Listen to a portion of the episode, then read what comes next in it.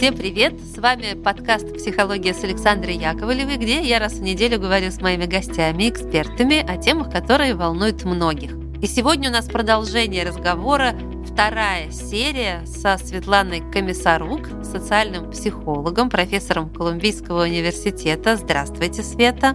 Здравствуйте! А продолжать говорить мы будем про братьев и сестер. Мы уже начали этот разговор, думаю, вы его слышали. Если не слышали, то послушайте.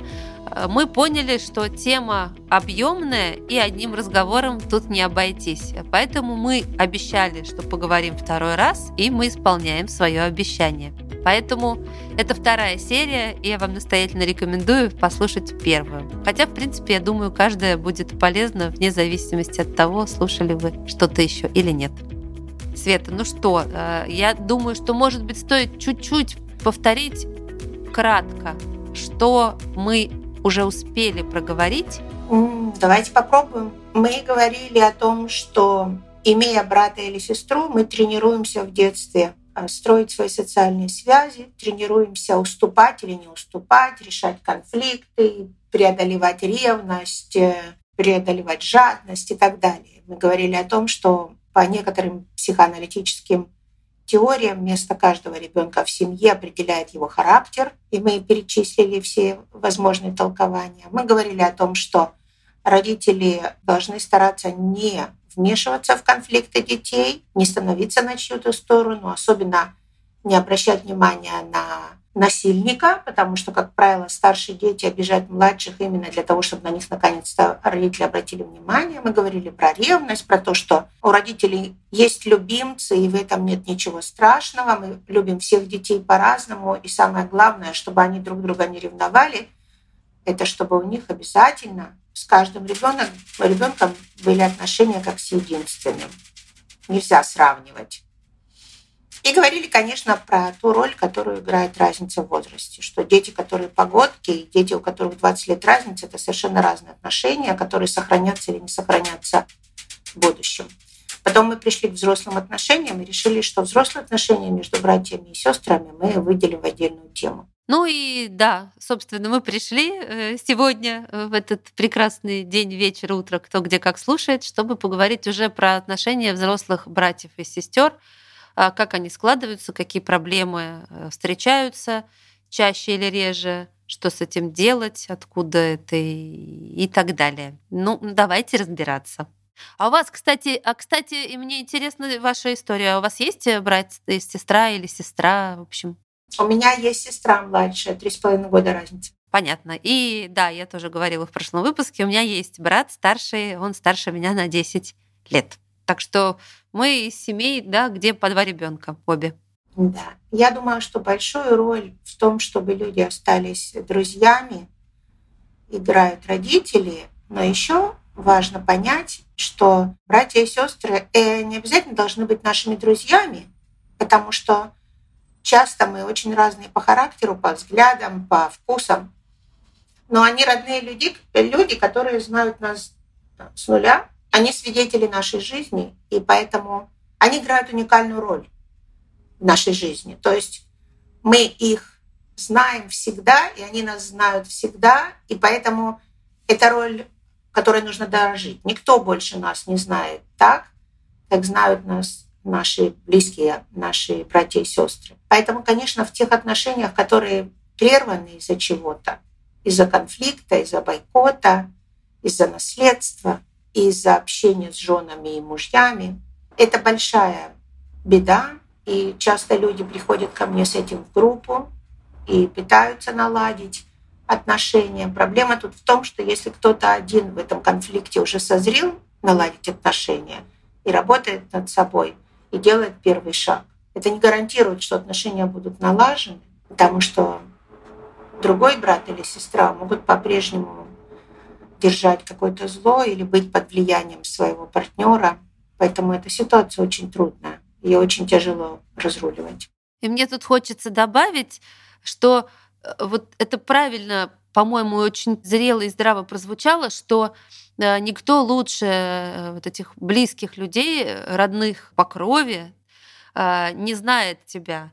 И именно отсюда вырастает очень большой риск вот какой-то этой конфликтности, болезненности в отношениях, потому что эти же люди знают твои слабые места, они чувствуют твои больные точки, потому что это родные люди.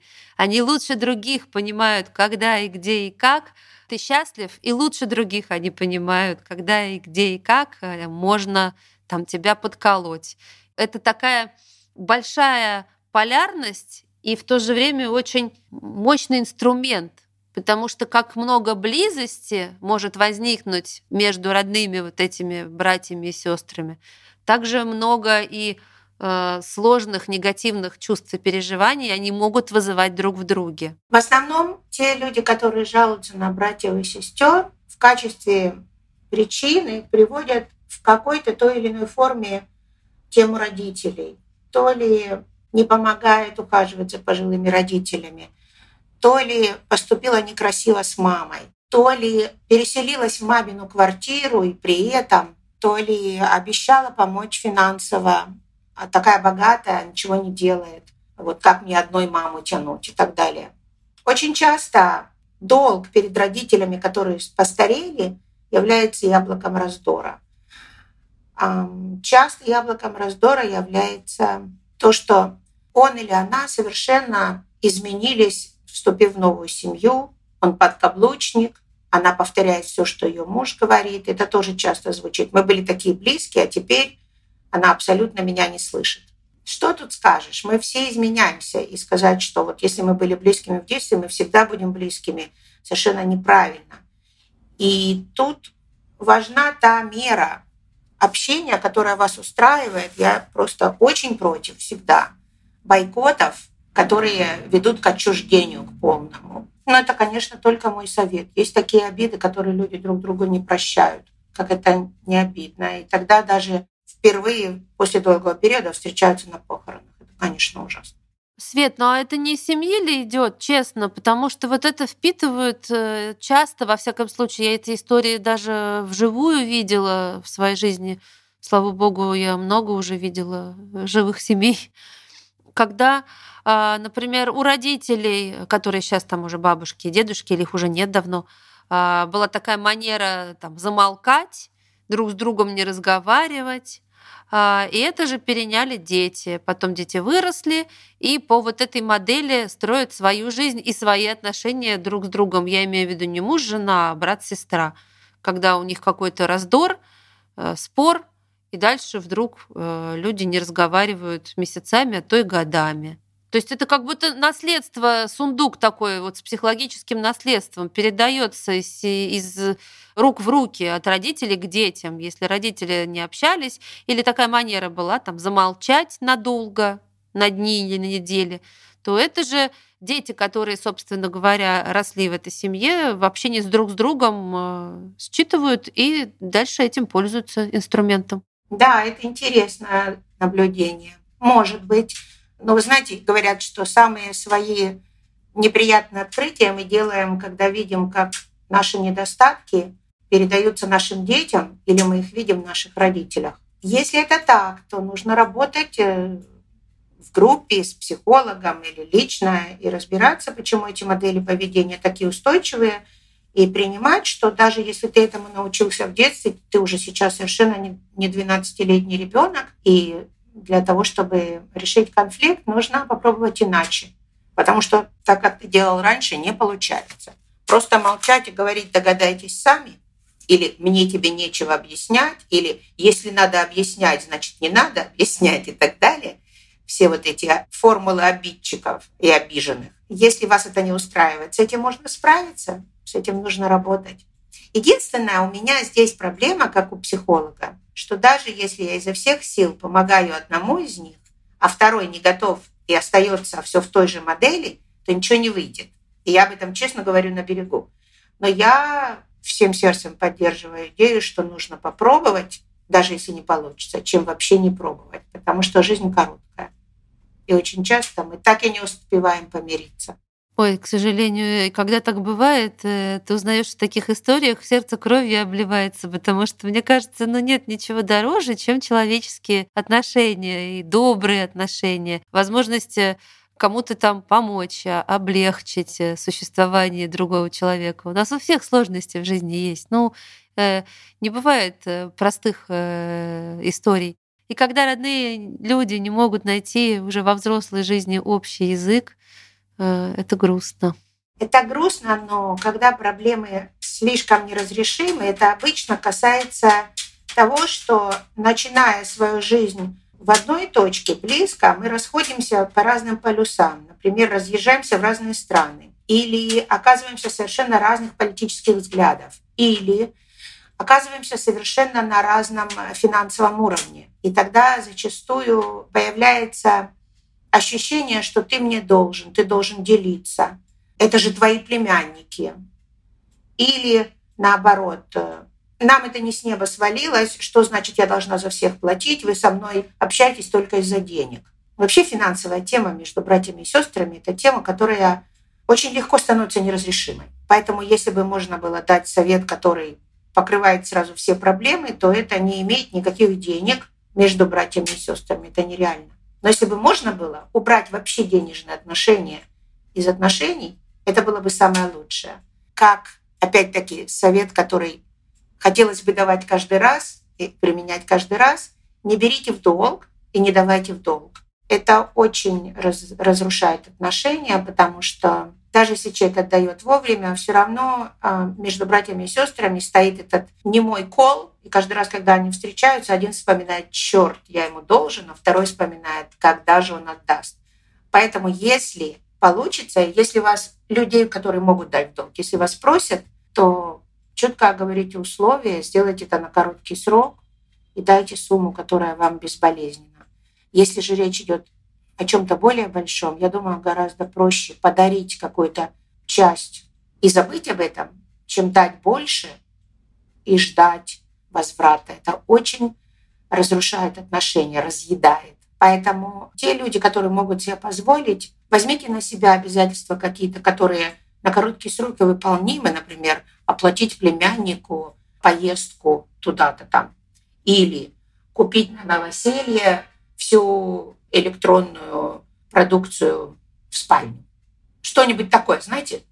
Что-то, что-то, что имеет начало и конец, что-то вы себе можете позволить, и что-то, что э, существенно поможет вашим близким. Вместо того, чтобы дать взаймы и потом считать, сколько они еще должны, напоминать, не напоминать, переживать, что не торопятся, переживать, что тебя использовали. Или наоборот, ну надо же, у него столько денег, а он родному брату продолжает помнить, но уже сто раз бы простил и так далее. Деньги очень разъедают отношения между братьями и сестрами. Поэтому, если у вас получится, постарайтесь их вынести за скобки. Лучше не давать, угощать, дарить, чем давать в долг. Спасибо. Ну да, интересно, кто как на это отреагирует, потому что я думаю, таких вопросов между братьями, сестрами и двоюродными, кстати, я думаю, тоже. В общем, да, внутри семьи э, достаточно много. Это вопрос такой житейский, так скажем, да.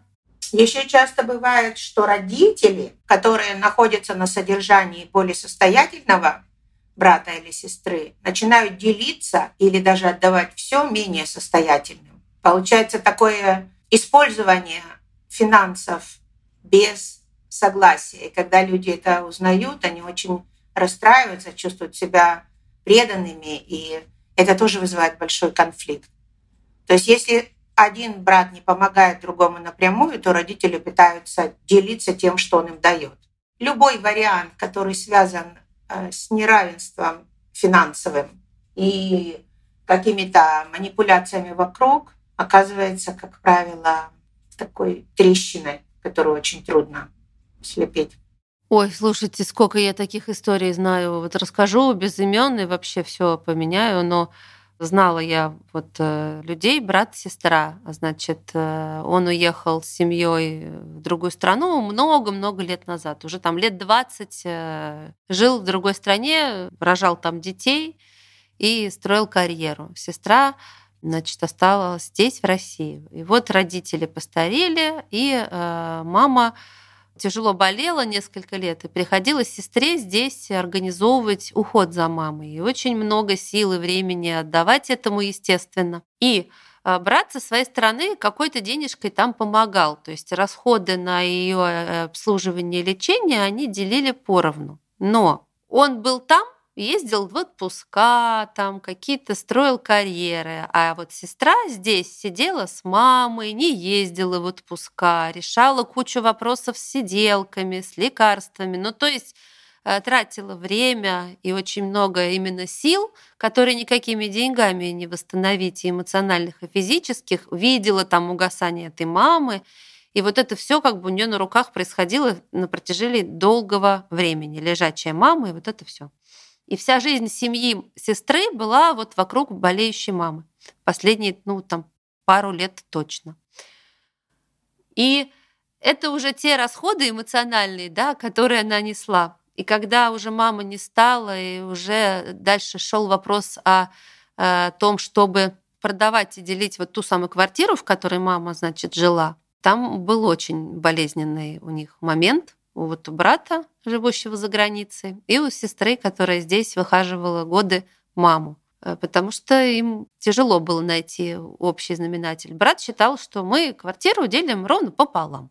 Вот. А она эти годы эту квартиру мыла, ремонтировала, что-то выкидывала, что-то покупала. Она в ней жила практически вместе с мамой болеющей. И у нее совершенно другой какой-то был взгляд на то, как... Ну, в общем, блин, вы знаете, сейчас такое прямо много, я думаю, у каждого каких-то есть э, в запасе истории, которые дико болезненны, потому что здесь включается вход арсенал переживаний и чувств, накопленных годами, и не выговоренного чего-то, не прожитого вместе чего-то.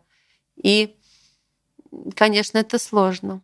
Да, это тоже тема, которая часто обсуждается. Здесь есть две темы. Первая тема — это то, что родители чаще всего, особенно в нашей русскоязычной традиции, уходят, не оставив э, порядка за собой, не распределив, что вот это я отдаю этому, это этому, а вот это делится пополам. Я думаю, родители могли бы облегчить, как в других странах, как на Западе, облегчить все эти споры тем, что они все подробно расписывают и оставляют у своего адвоката. И тогда детям не о чем спорить. Детям есть на что обижаться, но это уже касается родителей, а не отношений между ними. И это важно. Это одна тема. А вторая тема, конечно, когда родители стареют, и кто-то один отвечает за родителя, а кто-то другой далеко, это очень болезненно. И это, конечно, огромный труд и огромная ноша эмоциональная не только на том, кто рядом. И тут, конечно, прежде всего те, кто далеко, должны понимать, что их участие необходимо. Но и я обычно говорю тому, кто рядом, э, что вы не должны молчать и героически тянуть на себе эту лямку. Вы должны делегировать, вы должны привлекать, вы должны хотя бы общаться настолько подробно, чтобы брат или сестра были в курсе и принимали участие хотя бы в принятии решений, потому что иногда эти решения очень трудные, очень болезненные, очень запутанные, неоднозначные. Наверное, здесь так же, как и в предыдущих проблемах, все идет из детства. Если у детей не было общения и не было налаженного способа разрешать задачи в детстве, то сейчас им проще молчать, дуться, обижаться, чем что-то обсуждать. Наверное, я не знаю, в каждом случае это конкретно связано с обидами. Наверное, вот у меня была такая семья, у которой было четверо детей, вроде бы все близко жили, но только младшая занималась родителями, ездила по врачам, ухаживала, и она тоже претендовала на эту квартиру, которая была совсем маленькая, которая была совсем не нужна остальным детям, потому что они были намного более состоявшиеся, старшие. Но несмотря на то, что она так долго на это рассчитывала, и родители вроде ее поддерживали. Когда открыли завещание, оказалось, что всем поровну. И это для нее было огромное потрясение. Она перестала общаться со старшими. Она была уверена, что старшие должны ей как-то поделиться, отказаться, потому что ей тяжелее всех. Это было 10 лет назад. Сейчас они отношения вроде бы наладили, но осталось вот это ощущение, что я же заработала на то, что осталось от мамы и папы. Я же ухаживала, я же ездила, вас же не было. И тут есть две стороны. С одной стороны, она взяла это на себя добровольно, и наверняка, если бы она это не делала, то другие бы вмешались. С другой стороны, она никогда этого с ними не обсуждала раньше. То, что родители боялись потерять ее уход и все время ей поддакивали, что все остается ей, это на совести родителей. Но они были стариками, они были зависимыми, их уже нет. Поэтому их тоже судить странно. Очень трудная ситуация. Существует огромное количество таких неразрешимых судеб, связанных э, с каким-то наследством, финансами. Это очень трудно решается. Когда люди не сообщают друг другу о каких-то кардинальных событиях в жизни, когда люди прекращают отношения даже через родителей. Очень тяжело вот сейчас, когда происходит иммиграция, происходит разделение по взглядам, наладить отношения с теми, кто думает совершенно противоположно тому, как ты думаешь, и тем не менее им надо помогать, их надо принимать. Это тоже большая тема, где кончается э, родственный долг и начинается манипуляция. У меня есть э, ну, такая ну, знаете, как, может быть, это наивно, но э, мне кажется, это зато про любовь. Э, вот про то, что разные мнения, разные взгляды. Это, мне кажется, я с кем-то обсуждала из гостей в каких-то более далеких выпусках подкаста. Там была вот история про, мне кажется, это родительско-детские были отношения, но в любом случае, когда родные люди а, придерживаются разных взглядов. И а, настолько остро эта тема стоит, что они постоянно входят в ссору и в конфликт, и никак вот не могут разобраться а, до тех пор, пока я не помню, то ли мать, то ли дочь, вот от кого как бы пошел импульс. А, вот они ссорились, спорили, ссорились, спорили, а потом кто-то из них для себя вдруг понял, что нужно понять, а что главное для меня, вот сейчас свою точку зрения отстоять и потерять какие-то теплые моменты общения, потому что, естественно, оно было всегда таким. И что главное для меня в общении с этим человеком. И вот задав себе этот вопрос, она получила для себя очень важный ответ. Она поняла, что главное в общении — это то, что я этого человека люблю. Вот это самое главное. Неважно, что он думает, а, неважно, какие решения он принимает — для меня главное — это любовь. И когда она в себе вот эту любовь поймала, ей стало проще принимать точку зрения, с которой она была не согласна, но она поняла, что она не хочет спорить. И она как-то вот прямо смогла, она рассказывала, донести там, да, сказала, мама, я люблю тебя. Давай мы будем вот сейчас про это. И вот это, когда ты открываешь себя, да, вот можешь втыкать меня свои там острые шпильки, но я тебя люблю. Я про это здесь, я сейчас про это. И тут какие-то моменты, когда вот этот спор как-то нивелировался, как-то теплее стало, и они смогли не согласиться, не найти общую точку, но хотя бы начать обходить стороной те острые моменты, ну, в которых общего знаменателя не находилось. То, что вы говорите, это очень правильно, я очень это приветствую. Но это речь идет о безусловной любви ребенка к матери или матери к ребенку. Когда мы говорим о конфликтах и отчуждении, которые происходят между братьями и сестрами, часто это из-за взглядов, которые невозможно поменять. Эти взгляды какие-то очень краеугольные. Например, одна семья обратилась в религию, а вторая семья законченные атеисты. Или, например, одна семья голосует за Трампа, а другая семья голосует резко против Трампа. Или, например, одна семья считает, что нужно поддержать то, что происходит, вторая семья категорически против. И вот такие отчуждения из-за взглядов намного более радикальные, потому что есть такой очень знаменитый социальный психолог Джонатан Хайт. Его книга переведена на русский тоже «Праведный ум». И в этой книге он говорит о том, что есть такие моральные ценности, которые невозможно изменить, которые у нас в крови, и которые нас делают противниками навсегда. И здесь будет намного труднее сказать э, «я тебя люблю». Здесь мы разделяем холодную и теплую составляющую. Теплая составляющая кипит, потому что мы отчуждены из-за взглядов. Но холодная составляющая, ему плохо, ему надо протянуть руку остается тем, что делает нас людьми. То есть я его не принимаю, я его не поддерживаю в его взглядах, но это моя кровь, и я всегда протяну руку. Помните эту карикатуру, когда дед с бабкой сидят на лавочке, дед отвернулся и держит над ней зонтик. То, что мы поссорились, не значит, что я перестану о тебе заботиться. Вот что-то примерно такое. Э, проблема, когда какая-то семья уехала раньше, например, в какую-то страну, а вторая семья вынуждена к ним присоединиться и находится совершенно на другом этапе. И тогда, если не было хороших отношений раньше, если они не были теплыми, если виделись редко, то это может превратиться в ад. И многие ко мне обращаются именно с такой дилеммой, что я не могу их выбросить на улицу. Это мои родные люди, но они совершенно не такие, как я помню в детстве, они ведут себя иначе. Я хочу помочь, но я не хочу. Здесь очень четко нужно поставить границы. Это то, что мы тоже не умеем делать э, в нашей культуре. То есть из-за чувства долга и чувства вины люди терпят, терпят, терпят, и потом это выстреливает. И они разъезжаются навсегда. Вместо благодарности, что их родственники приняли, эти вновь прибывшие остаются очень обиженными, с претензиями и прекращают общение.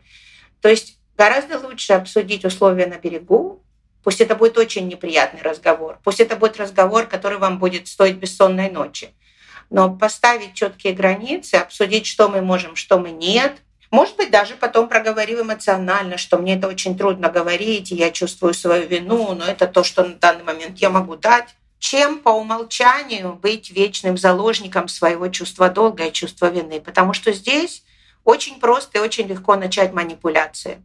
Интересно, конечно, такой, знаете, разговор длиной в жизнь. Ну, то есть родственники — это те люди, с которыми ты общаешься на протяжении жизни. Соответственно, Здесь действительно не, не удается никуда э, с темы съехать, э, потому что там коллеги, э, ну вот они пришли на работу, а потом как бы нету компании или все, поменял ты работу. А муж с женой, в конце концов, они встретились там в каком-то возрасте, а потом есть вероятность, пусть небольшая, но она всегда есть, что они не будут всегда вместе, или что-то произойдет, что заставит их разойтись, не дай бог. А родные люди это разговор длиною в жизнь. Поэтому каждое сказанное слово, каждый поступок, каждая ситуация, которая случилась внутри этих отношений, она будет потом влиять, она будет либо греть, либо наоборот фонить, или, как говорят, токсичить.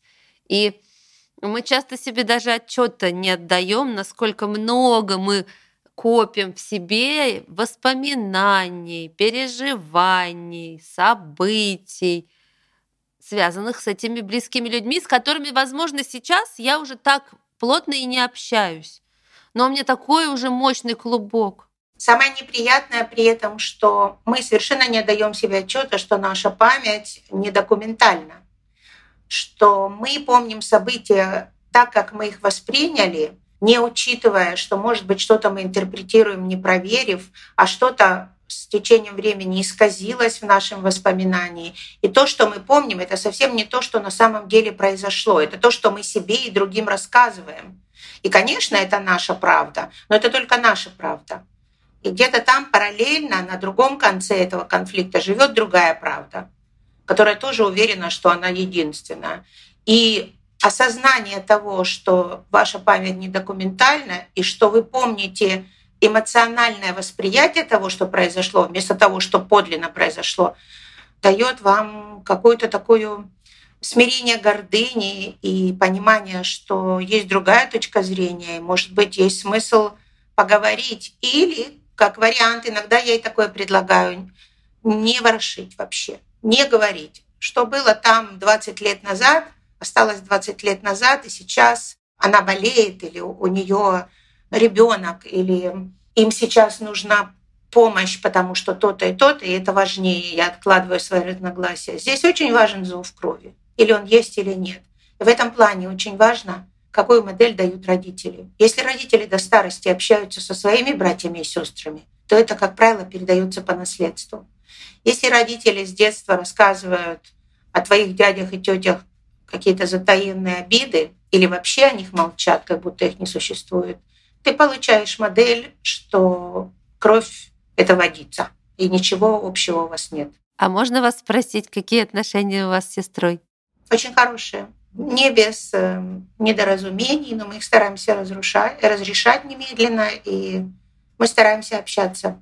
Тут еще большой связующей частью отношения с братом или сестрой становится отношения с племянниками. То есть, когда дети тоже растут вместе, и когда дети видят, что э, мамин брат или сестра — это часть их жизни, то появляется дополнительная сетка, которая держит на плаву отношения. То есть вот в этой семье, про которую я рассказывала, где младшая девочка не получила квартиру, их помирила дочка одного из братьев, потому что она была ее любимой племянницей, и она очень переживала, что происходит с ее тетей, как она оскорблена. И она была та, которая приглашала к себе на всякие праздники, та, которая все время старалась э, связать э, своих родителей и остальных дядьев и сестру. И у нее в конце концов это получилось. Потому что она помнила, какие теплые были отношения, потому что ее растили все вместе, и ей было важно, чтобы эта связь продолжалась. Поэтому понятно, что мы все часто живем на разных концах Земли, но чем больше наши дети общаются, тем больше у них родственников, тем больше людей, которые тебя любят. А это важно. Нашим детям нужна любовь, которая будет их подушка потом всю жизнь. Поэтому если я знаю, что моего ребенка любит не только э, я и мой муж, но еще и моя сестра, его брат, э, с той стороны дядя, с этой стороны тетя, мне легче дышать, потому что этот ребенок окутан этим облаком, этими подушками любви намного больше. Поэтому нужно это культивировать, когда рождаются детки, нужно общаться, нужно э, давать им ощущение, что есть еще дяди и тети. И, конечно, нельзя обойти молчанием другую альтернативу. Если у вас не сложилось э, отношения с своими братьями и сестрами, вы себе заводите приемных братьев и сестер в виде своих друзей. То есть я знаю таких людей, у которых очень тесные связи между парами друзей, там, например, 10 человек, 5 пар. И они очень друг другу помогают, они живут э, очень тесно общаясь, они помогают друг другу с детьми, их родители далеко или у них оборвалась связь с родителями. И они намного ближе друг к другу, чем те братья и сестры, с которыми у них не получается общаться. Это такая альтернатива. Если семью нельзя выбрать, то организовать себе вторую семью можно, выбрав тех людей, которых ты хочешь видеть как братьев и сестер. Это тоже альтернатива, которая существует. Очень даже неплохая, я считаю.